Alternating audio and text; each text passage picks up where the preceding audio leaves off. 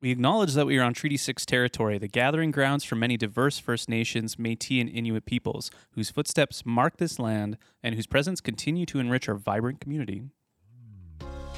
Hello and welcome back to Research Recasted, the Knowledge Mobilization podcast. I'm Brittany Eklund and I'm here with Dylan Cave. This summer, we're taking some time to catch up with last season's researchers. Today, we're following up with episode 15 researcher Josh Toth and we're going to talk about a vampire flick. We highly recommend you go back and give Josh's episode a listen before we dive in today. Um, so thank you for being here, Josh. I know you are experiencing a little bit of jet lag. A little. Um, so I guess this is a good place to start. You just got back from Glasgow? Uh, actually, I, I just got back from France, but Oh, I was wow. in Glasgow before France. So, yeah. Okay. Can you tell us a little bit about, um, yeah, just the c- conferences and traveling around the world right now, maybe? Yeah, I mean, like, how the heck is traveling in Europe right now? Europe was fine. Uh, uh, trains, everything was good. Um, you wouldn't you wouldn't almost know there was a pandemic recently once you're Or in a Europe war? uh, or a war. Yeah, even the war. I mean, where I was, I wasn't I wasn't close or anything like that. But um, the the plane though coming back was terrible, and uh, I don't know if it was WestJet or or all the air uh, liners, but it, it was terrible. I flew into Glasgow and then I, I went to York for a bit and and then I trained through the Channel into Paris and um, met my family and we had a couple weeks or a week and a half vacation and just got back now. So uh, yeah, I, I recommend going to Europe just if you can get there without flying. Um, ideal. Like take one of those old Titanic, too. yeah yeah yeah Titanic two whatever yeah not not I wouldn't go on anything called Titanic maybe but uh, yeah Um, so you were at Glasgow for a conference, though, correct? that's right yeah Okay. And can you tell us what did you present? Um, so yeah, Glasgow was this um, MLA symposium, so the Modern Language Association symposium, which was actually supposed to happen in 2021, I think. So I think my paper for it was accepted in 2020. Wow. Um, and then then it was canceled, and and then it, for a while it was going to be online, and then it wasn't online, and then it was going to be hybrid, and all these different things. And finally, they did it at the University of Glasgow um, in just to start the first week of of, of June, and and the paper was on this movie, uh, this what you called a vampire movie, Twixt, uh, a relatively recent Francis Ford Coppola movie, which I think you're going to ask me about later, so I won't say that much about, but.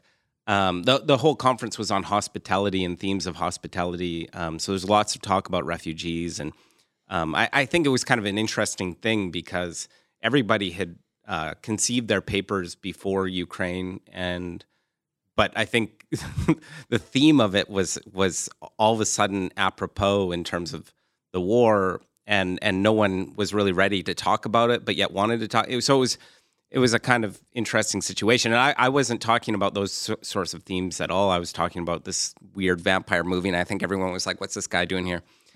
um, but yeah, it was great. Uh, part of it was at the SEC site, this um, uh, exhibition, Glasgow Exhibition Center, and then part was at at the University of Glasgow, which is I think the fourth oldest university in Europe, and it was incredible.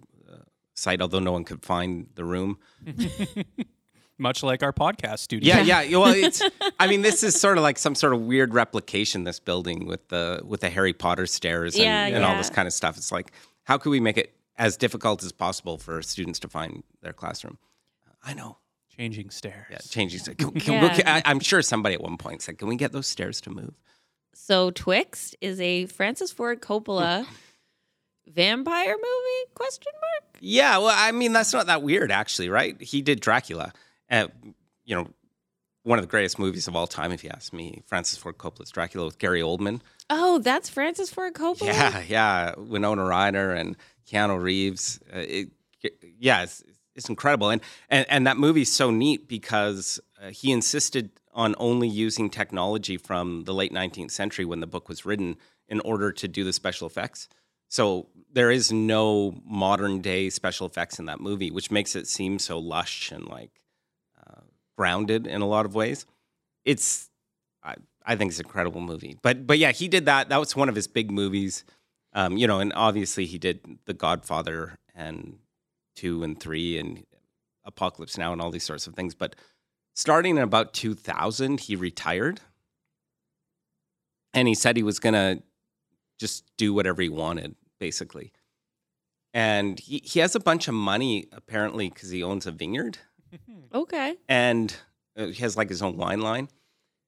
And so he's just been going around with like a, a trailer of his own equipment, making these weird sort of art house movies. And and he claims that that's always what he wanted to do, and that even like like The Godfather, he didn't want to make that movie. He he sort of was coerced by the studios to make this movie. And he's always felt that he's been sort of sacrificing his integrity in, in some sort of way. Like even his great movies, he'll be like, "Yeah, but that that's not what I would have wanted to make." Right. Maybe, maybe Apocalypse Now, he'd be like, you know, the, the, you'd think he, he'd feel that was real art, like they're using real corpses. So I don't know. Wait, what? Yeah, in Apocalypse Now, I th- they're supposed to be real, like some of the dead bodies are actually dead bodies. Oh my god. that- it's, it's there, How there's is that ethic? Ooh. no, there's there's all kinds of Well, I ethically know the scene at the end, and like we, I actually just recently watched this within the last few months, and like it's really hard for me to watch the end scene with the bull because I'm like, I know what's happening, but I'm also like eat meat, so I'm like, look at it. Yeah, yeah, yeah. No, that that whole movie is is uh, ethically problematic. I mean, it, and there's there's lots of documentaries about it, including the one I think Cop- was it Coppola's wife made called Hearts of Darkness, which is like the making of it, and everyone was just going insane on set. And Mm-hmm. you can see it in the movie. It's it's I think it's why it's so good. But anyways, uh, the, going back to Twixt. So uh, what Twixt is 2012, and um, w- when I tell you about this movie, you have to realize that I was at this conference on hospitality, and most people were talking about like immigration and like like you know very sort of traditional forms of hospitality. And I just started my paper describing this movie. I didn't explain why. I just was like, I want to talk about this Twixt movie. And in 2012, he makes this movie called Twixt, and it's one of these movies where he just went to the cheapest country he could that had the lowest taxes, brought this trailer of equipment that he had, and was just going to make this movie. And he hired uh, Val Kilmer to, to to star in it, and Bruce Dern is in it, and Elle Fanning. So it has ha- has actually a, quite a good cast, and the, and the the movie is the story of this guy named Hal Baltimore who just drives into this small town in America called Swan Valley, and he's like a he's described by Tom Waits at the start. Tom Waits is the narrator, Nice. yeah, as a third string horror writer, and he's he's in Swan Valley to do a book signing, but they don't even have a bookstore. Their bookstore is actually their hardware store. so he, he ends up at this hardware store and he's supposed to be doing these book signings of these witch books that he writes, and he hates them because he's compromised and he doesn't want to be writing them anymore. And his wife is like, "You got to keep writing these so that we can pay our bills." And uh, his his agent is like, "You got to keep writing, get writing." And so he's stuck in this town, and in this town, all these weird things are happening. So a a young girl's turned up with a stake through her heart. Uh, she's dead. Oh, she has a stake in her heart. Uh, but but and and so the the the sheriff shows him this because the sheriff is a fan and wants to write a book with him, and he's like, I think there's somebody. There's a vampire serial killer. Not that the serial killer's a vampire, but they they execute vampires, and I think they have this like machine, this little like vampire execution machine. And I think we should write a novel about it. Will you write this with me? And Baltimore's like, I don't, I don't know. It's, and it's like this sort of late Val Kilmer, so he's very sort of flat affect and and chubby and you know all these sorts of things. And so in the town also there's a seven face clock, so you can see the time from anywhere in the town, but all the clock faces have different times, and they can never be aligned ever for some reason. The twelve children were murdered by a pastor in some mythic past. There's maybe vampire teenagers living across the river, and um, Edgar Allan Poe stayed in the town apparently once for one night in the same place where these these kids were killed. And so Hal Baltimore starts having these dreams, and in the dreams he meets Edgar Allan Poe, who sort of tells him the story of the town. And in his dreams, you Coppola cuts to this weird faux black and white with like little pops of color everywhere, and it's like really garish. Like everything about the movie is garish. Like even the the the lighting of the color sequences are like it's overproduced. Everything just seems fake. And even at one point, uh, Hal Baltimore c- climbs up the clock tower or the the um, stairs of the clock tower, and uh, 3D glasses come onto the screen, and like they they pull over, like as if you're supposed to put them on. Oh my gosh. And then they come out only for two minutes, like as if, but but also there's no 3D, so and and you don't have glasses, so it doesn't make any sense. And and there's a rumor that that Coppola actually, when he made the movie, he was gonna go with it when it aired and um, be at every screening. And as people watched it, he would cut it live. So he'd like let scenes play out longer or like mix the the, the sound What? differently depending on how people were responding. It didn't work apparently. That's a lot. Well, yeah, like I, I don't even know how how that would work, but it's it's a rumor. Anyways, Coppola says in interviews, you know, what this movie is an instance of him trying to be the auteur filmmaker he always wanted to be. And so you have Hal Baltimore, you know, running around trying to figure out the mystery of these dead people and this young girl um, who's a ghost in his dreams, played by Elle Fanning, who's like this goth uh, girl that shows up, who's 12, maybe 13, and is named Virginia, which is the name of Edgar Allan Poe's uh, wife, cousin wife, cousin married, wife. Yeah. married when she was 13 and, and who died of tuberculosis uh, later on. And one time you find out that this this Virginia was walled up like in the Cask of Amontillado, one of Poe's stories Oh by the gosh. pastor. And, um, and, and so it's just this ridiculous movie. But then towards the end, uh, Baltimore has one of these dreams and he starts recording the dream because he knows this is the this is going to be his new book. And he says in the movie, I want to write a book that's personal, like that's about me and and that's that's true to me. And so it, it's almost like exact quote from Coppola's own interviews about the movie. And he starts writing notes like he's like, "Oh, this dream's going to be great for for my new book." But then as he's writing the notes, his notes start to produce the dream. So he starts like reading the notes before it happens in the dream and then the the dream starts to do what he's writing. And then Poe just shows up and takes him takes him over to this like faux uh, green screened cliff, and and Val Kilmer's character goes, "Oh, I'm so scared. There's this little cliff here. I feel so so scared by this little cliff." And and Poe casts his lantern, which is glowing yellow in the black and white footage, over this cliff, and it's this deep crevice, like hugely deep crevice, but obviously green screened. And at the bottom of it is this river, and it's also obviously green screened. And Poe leads Hal Baltimore to look over this this cliff, and they they're looking down. The camera's over them, and so the black and white is faux, and then the cliff is fake, and then the river is fake, and this Virginia girl, played by Elle Fanning's face, is superimposed over top of the river, which is flowing, and then a motorboat starts driving to the left of the screen, and all of a sudden, Hal Baltimore starts to cry, and he says, "Oh my God, this is it! This is it!" And and uh, Poe says, "You know, if you go any further now, this story is going to be your story. The end will be your end. There won't be any coming back from it." And he goes, "Yeah, this is it. This is this is when my daughter died." And and I could have went with her on this boating trip in this boating accident, uh, but I was hungover and I thought they were just playing with boats. I didn't realize it was a real boating trip, and and that's when she died. So they're watching Hal Baltimore's daughter die, but it's Oh, all wow. superimposed, right? Mm-hmm. And then uh, Elle Fanning's face turns into his daughter's face, again superimposed, as this boat's going across. And then two other boats show up on the river, and between them is a tow rope. So two boats on either side of this river, way down below, with a tow rope, and this other boat coming straight at it, right? And so you know, apparently, what killed Hal Baltimore's daughter. Ah. But this moment is actually a, like as accurate of a representation as you could get of the death of Francis Ford Coppola's son, who actually died in a boating accident. His well, he was working on a movie with Coppola, and he went on this boating trip with a friend, and the friend went to cut in between two boats, didn't see the tow line, Oh my god! ducked at the last minute, but Coppola's son didn't, and this killed him.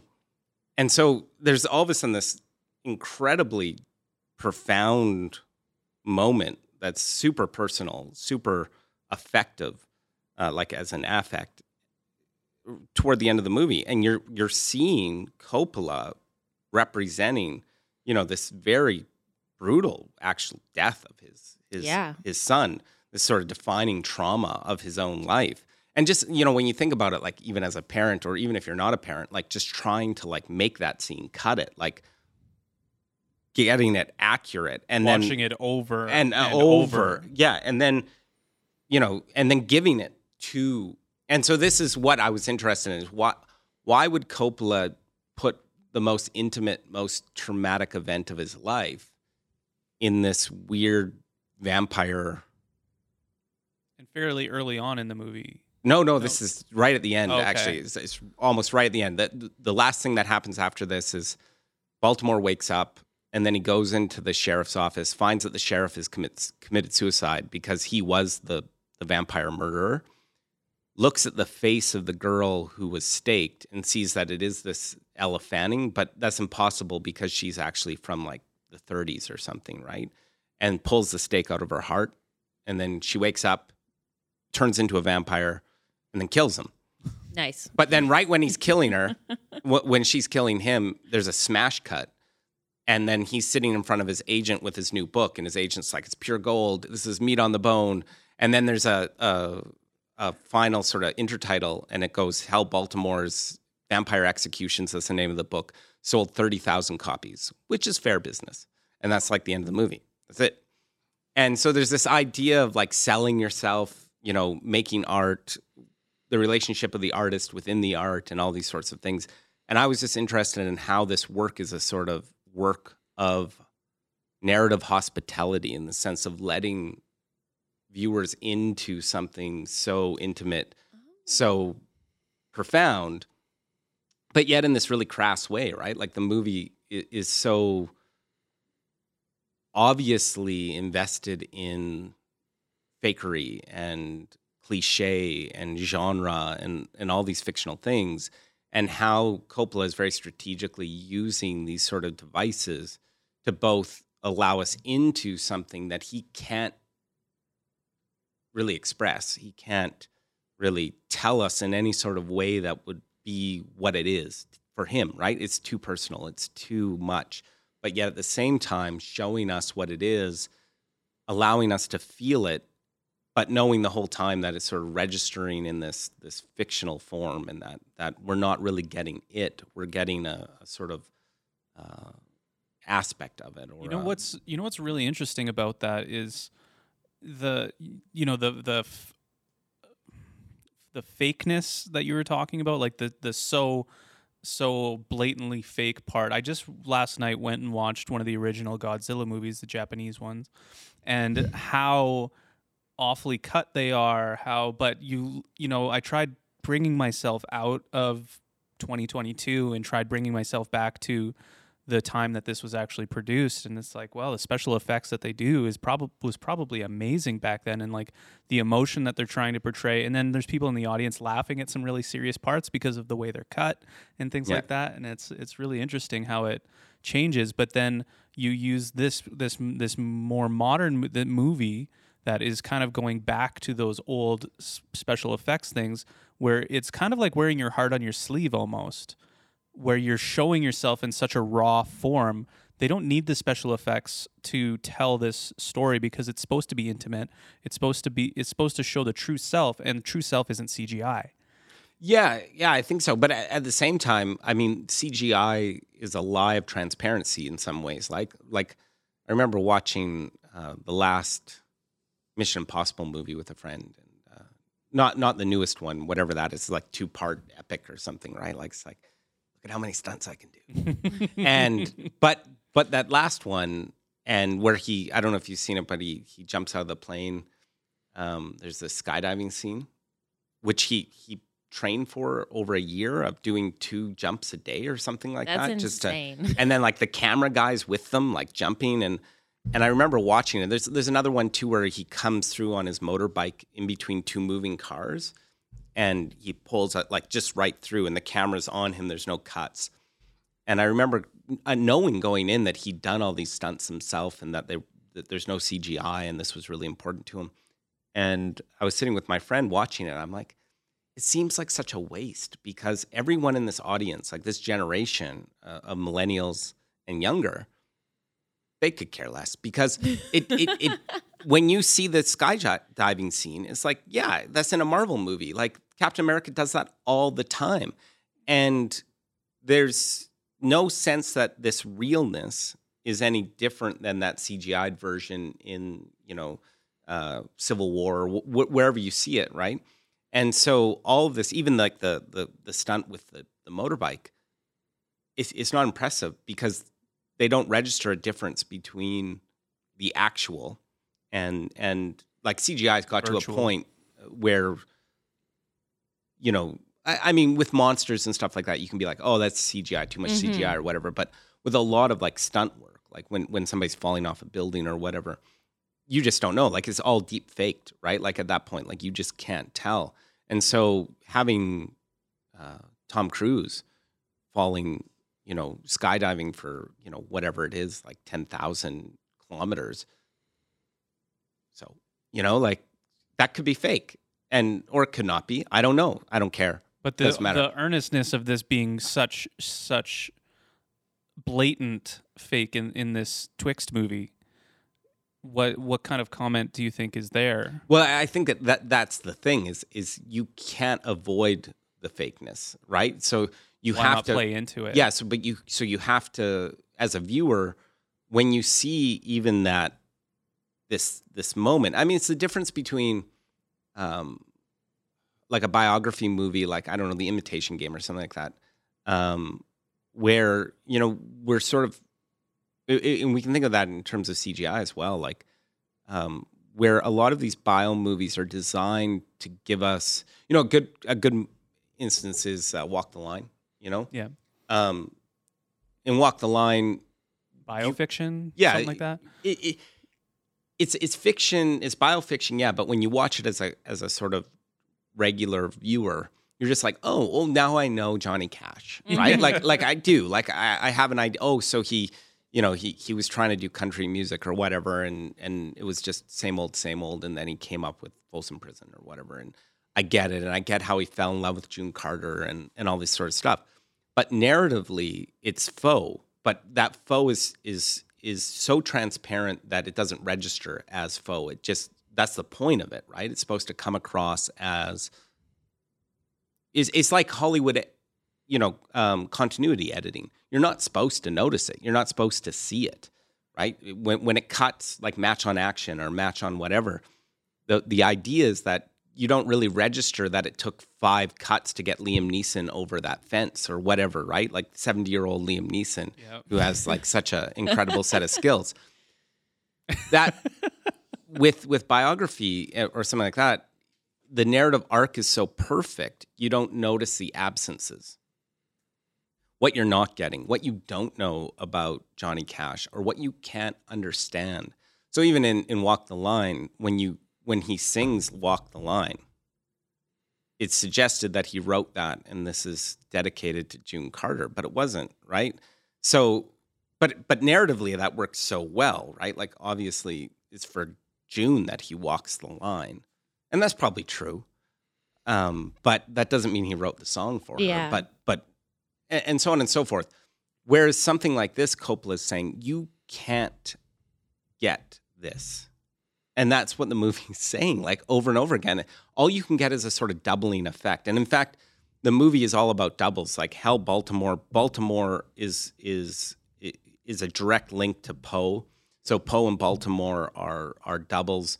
Um, Poe and the pastor, the pastor and the sheriff, they all sort of all these doubles are, are echoing. At one point, Poe even says, you know, this this character in this movie is just like my character in my my stories who are just so many versions of my Virginia. So my Ligeia and my, you know, Lady Usher and my, you know, that there's all these levels of, you know, efforts to sort of capture something that really can never be given because it's too it's too real, right? Anything that's truly real, like the death of a son, um, never mind the death of a son in a horrific boating accident, is nothing you could ever relate to somebody. Not never. Not not what it means to you. Not what it really was. All you can do is sort of suggest that there's something you don't get, right? And and and give them the artifice of it so that they know. But to give them the artifice with the illusion that they got the whole thing, that they feel the whole thing, that they know you and they know what happened is always going to be the lie.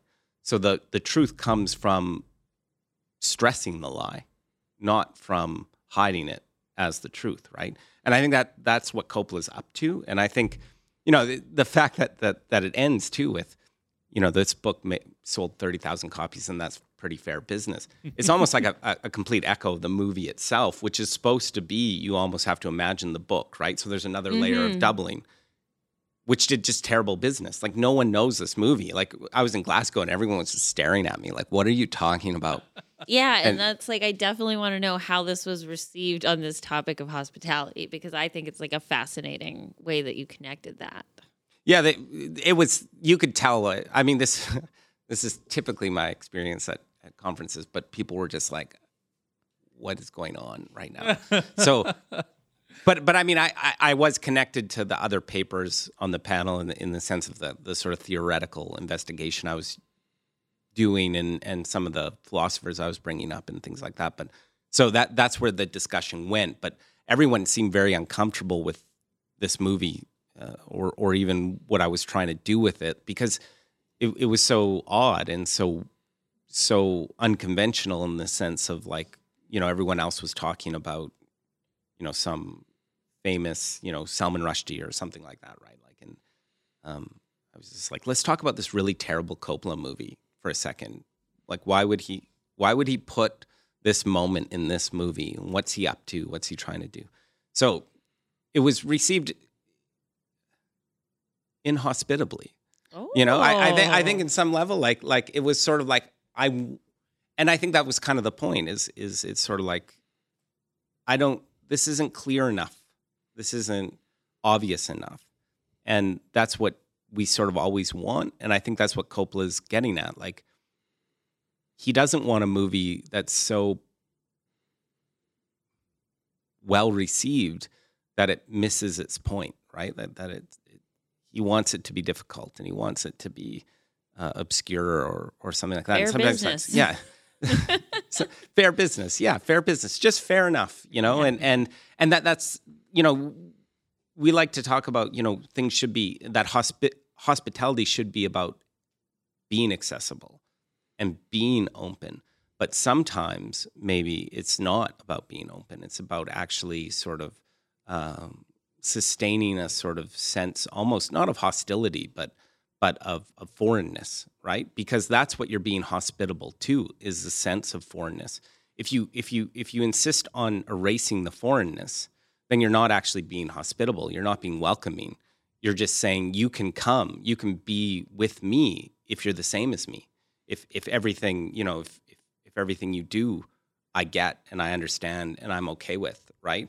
but hospi- hospitality is is really about accepting otherness mm-hmm. and and accepting its intrusiveness, its its its its inability to be explained. And I think that's that's at the heart of expressing the self mm-hmm. and being hospitable about that is sort of saying, this is me. You know, um, Emerson talks about this. Um, this idea that if you're really going to be friends with somebody, you're almost you almost have to be aloof from the friendship. You you almost have to be indifferent to who that person is. You don't you you don't you don't need to know them to be a true friend. In fact, you shouldn't try to know them because that would be an erasure of them. It would be a sort of flattening of of of difference. You know, so true friends are have this sort of uh, hostility almost to each other. Interesting. Yeah. Um, yeah, we are coming up Sorry. on the end of our. T- no, that's okay. I could talk to you for days. Um, like this yeah. is I always love having these conversations. Well, I think talk it's about really movies, whatever. Interesting too. Like this is your job to show up and be like, let's talk about this vampire movie.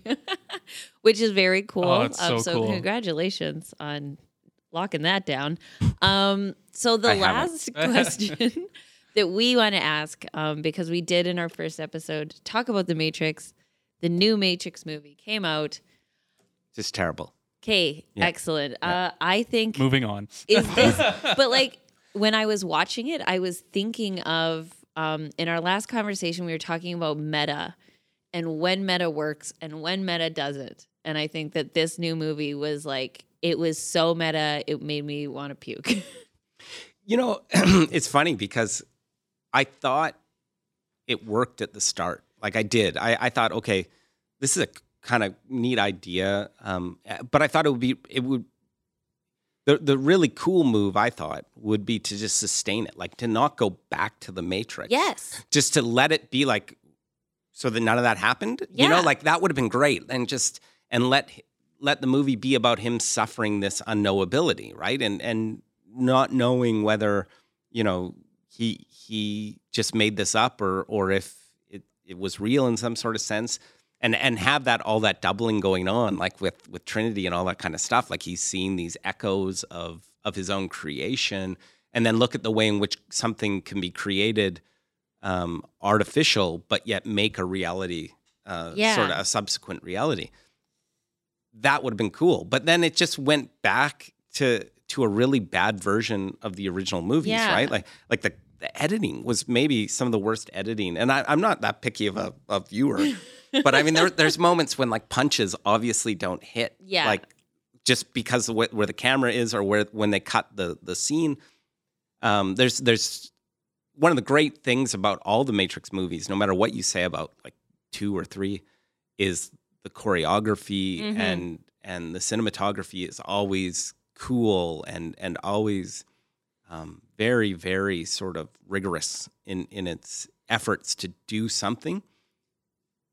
There's nothing Yeah. here, and and it was just well yeah, and like just- the bad guy the new agent is not the same guy but like I feel like there was a point in the movie where he just looks directly into the camera, and I was like, "Get out of here!" Like, I yeah, I just wanted to get your opinion because I was like, it's too much. Like you're t- being too self aware and being like, wink, wink, see what we're doing. Like, yeah, yeah, yeah. if he had just been a video game designer who was like obsessed with a chick that went to his coffee shop Yeah, and yeah. wrote her into the game, that would have been a cool movie. Yeah. And then you are also left never knowing. No, that that would have been great, right? And I mean, but in a way, it was sort of built into the Matrix from the beginning. I think we talked about this last time. I mean, this is there's this, a cold sort of problematic certainty about those movies that there is this reality, right? And so the movie can't. I, I mean, it's sort of hard hard baked into the concept that uh, we're going to get these sort of answers in these movie in, in this movie.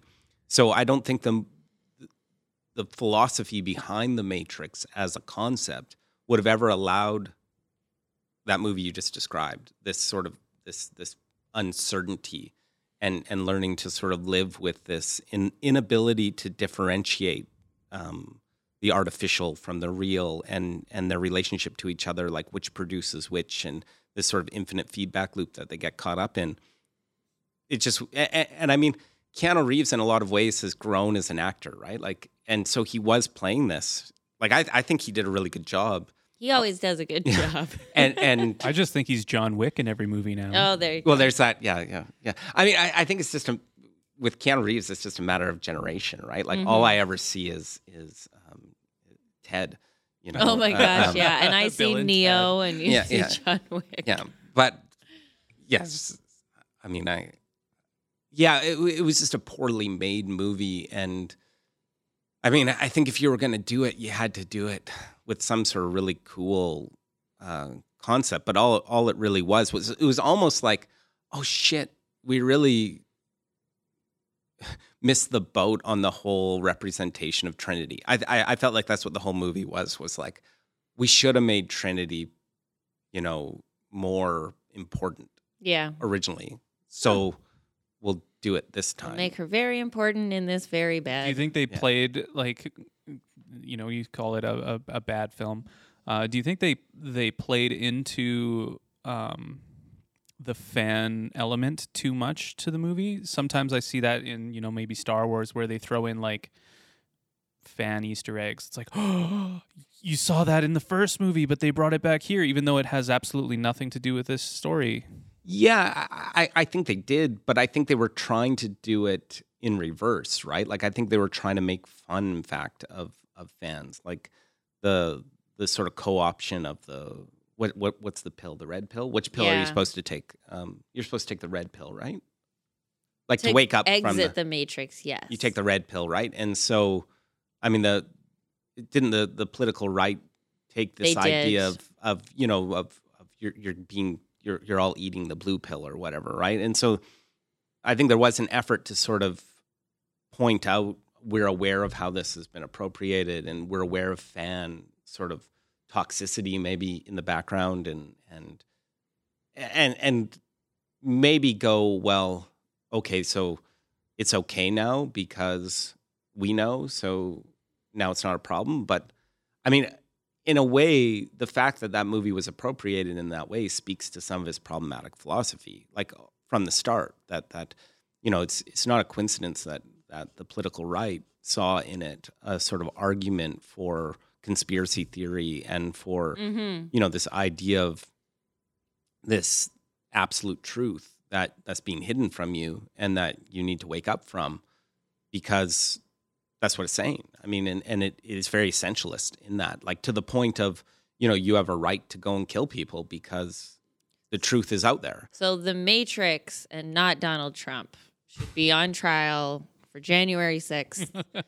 this is where it started, folks. yeah and then before don't know 1984, you know? yeah, I, Yeah. I, I don't know about that I, I, I but Hot Um, take.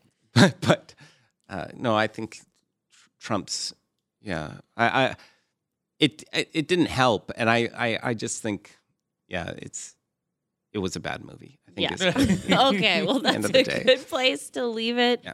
Josh, thank you so much for coming in today. Uh, it's always a pleasure. I think that you could have your own series on just describing movies to people, and you would do very well. You should. You should petition the English department. yeah. Well, No, I, that's I, I, on I basically do that already, you know. Oh. So I I mean I can't.